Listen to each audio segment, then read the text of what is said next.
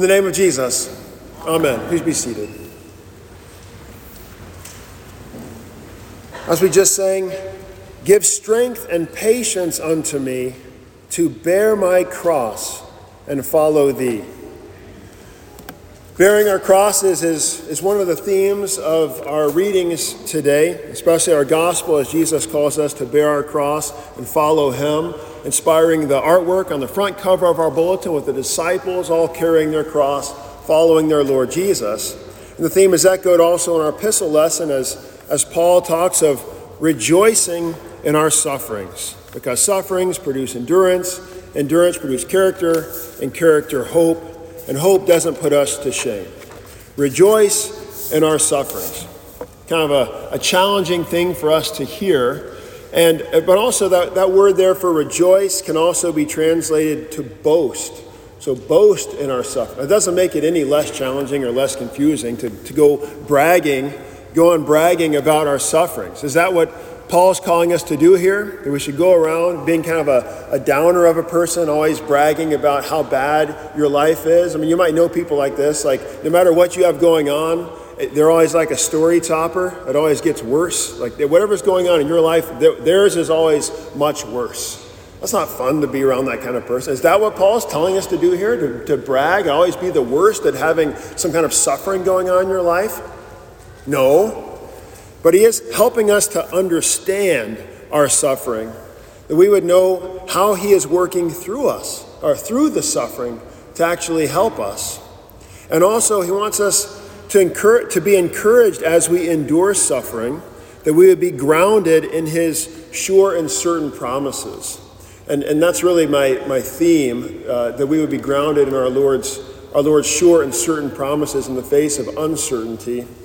And the picture I have for this is um, this past fall, I had a, a, big dead tree in my, in my side yard between my house and my neighbor's.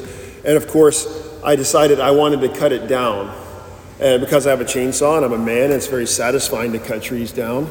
The problem is uh, that the chances of that tree falling in such a way that it would fall into my neighbor's house were quite high, uh, based on the way that it was leaning.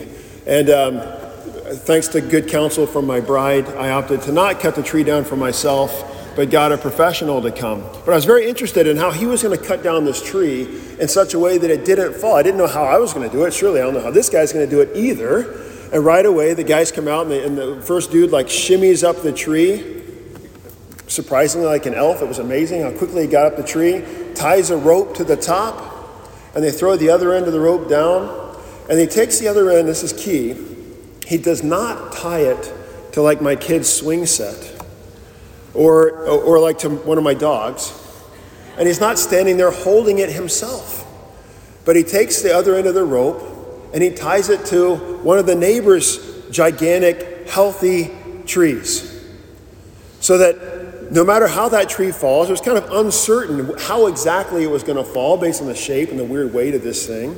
But he knew that if he tied this tree to this healthy, solid tree, that no matter what, it wasn't going to fall on the neighbor's house or my house, right? So, in the face of uncertainty, when we're not sure how things are going to work out, it's, it's good to be grounded in something sure and certain. So, hopefully, the application there is obvious with all the, the uncertainty that we face in this life and in, and in our world, especially these days. Where do we turn for certainty in the midst of so much uncertainty? What is going to happen in the next election? What's going to happen with the economy? What's going to happen with China and, and Russia? You go online and there's no end to the doom scrolling you can do and you find yourself very anxious about what could happen in this world. And that's just on a global scale. What's going to happen with your own health? and the health of your loved ones? Will the treatment work this time? What does the future hold? How will that major life decision work out for you and for your family? What's going to happen to your kids? Might they wander from the Lord?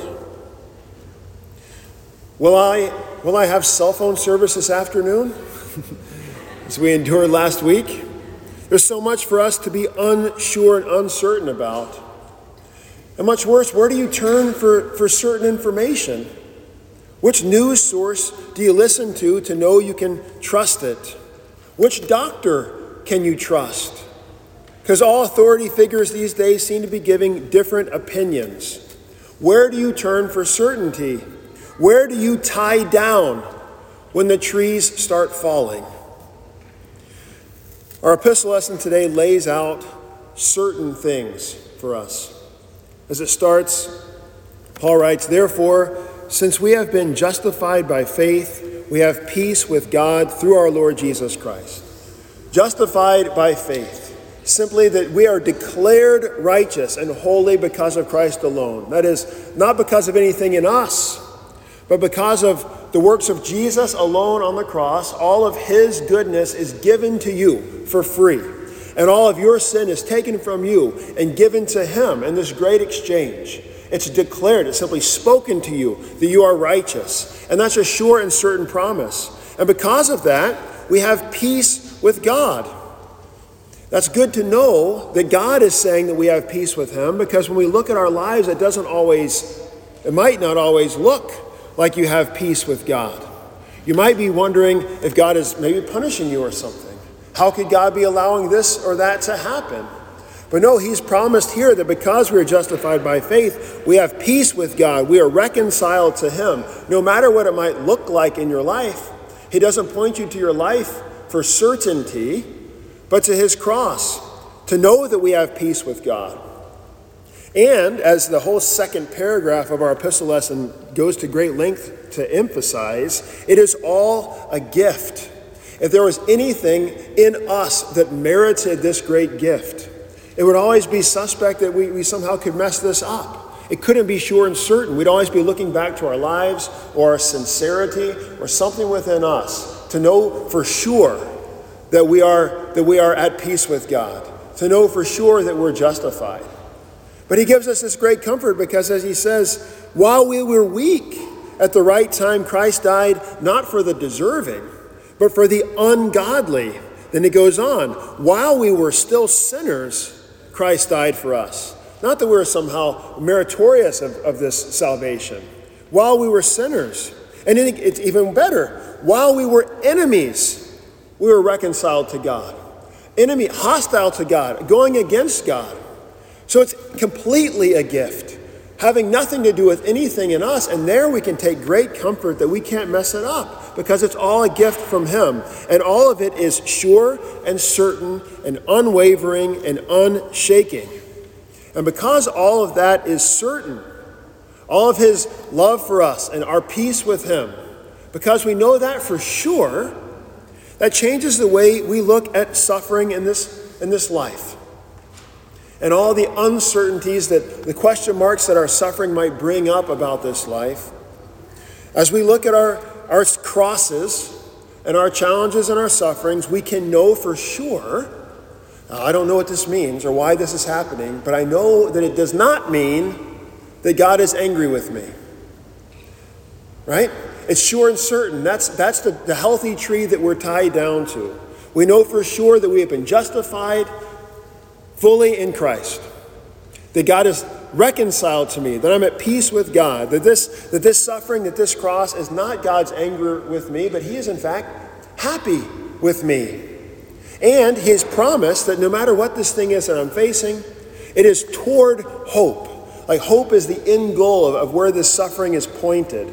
Now, it's, it's important here to make a distinction between uh, hope because we often describe hope in, in, different ways or we use hope in different ways. We'll say something like, like I, I hope the Cubs are good this year or something. Like that, this hope, this, there's still this uncertainty. There might be a desired outcome, but you're not sure. Like, I, I hope I'm going to have pizza for supper tonight. I'm, I'm actually pretty sure I'm going to have supper tonight, but something could go wrong. So I'm not totally sure, so I can still hope. So when we say hope, there's still like this uncertainty about the outcome. If we were sure, we'd say, I know I'm going to have pizza for supper. But since we're not exactly sure, you say, I hope, right? You see, so we use hope only in instances, in instances where we're uncertain. But that's not the case with our Lord. When he talks about hope, he talks about it with a certainty in such a way that somebody who's maybe in a job that they don't particularly, particularly enjoy, they're able to hope for Friday. So, in the midst of Monday through Thursday, they're kind of maybe going through a job that they don't love, but they're holding out for hoping for Friday, working for the weekend. And that gives them joy in the, in the midst of their job.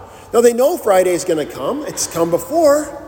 They look in the past, Friday's come and the weekend was, was nice. So I'm looking ahead to the next Friday and that gives me joy. And that's the same, that's the same way our Lord uses hope for you and me. That we would hope in this future desired outcome that He promises to us, that we know to be certain because it's grounded in a historical reality. We know that Jesus has died and has risen from the dead, and that gives us a sure and certain hope in the future and that, that's what gets us through today, you see. So it's like driving through a tunnel and seeing a light on the other end. We can see it, we know it's there, and that's what gets us through and draws us toward it. So, in the tunnel of suffering, what is the light? It's the certainty of our own salvation and our resurrection, as, as the Lord has promised, that He's made sure and certain for us by His own death and resurrection for us. And so we can, as he says in today's gospel reading, we can take up our cross and follow him. The crosses, to be sure, mean suffering. But we suffer as those who follow Jesus. So it doesn't say take up your cross and be alone, but take up your cross and follow me. But follow him where? Where is Jesus going? But to his cross. So we follow Jesus, knowing that He is the one who has gone to the cross for us. And we spend our life in this world, no matter what comes, no matter what the uncertainties, we face it all knowing that we stand under the cross, fully justified and at peace with Him, living from His forgiveness each day.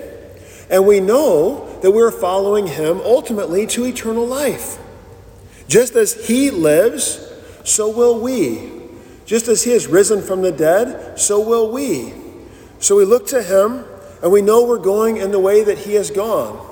And so we can then joyfully take up our crosses, no matter what they might be and how uncertain they might be.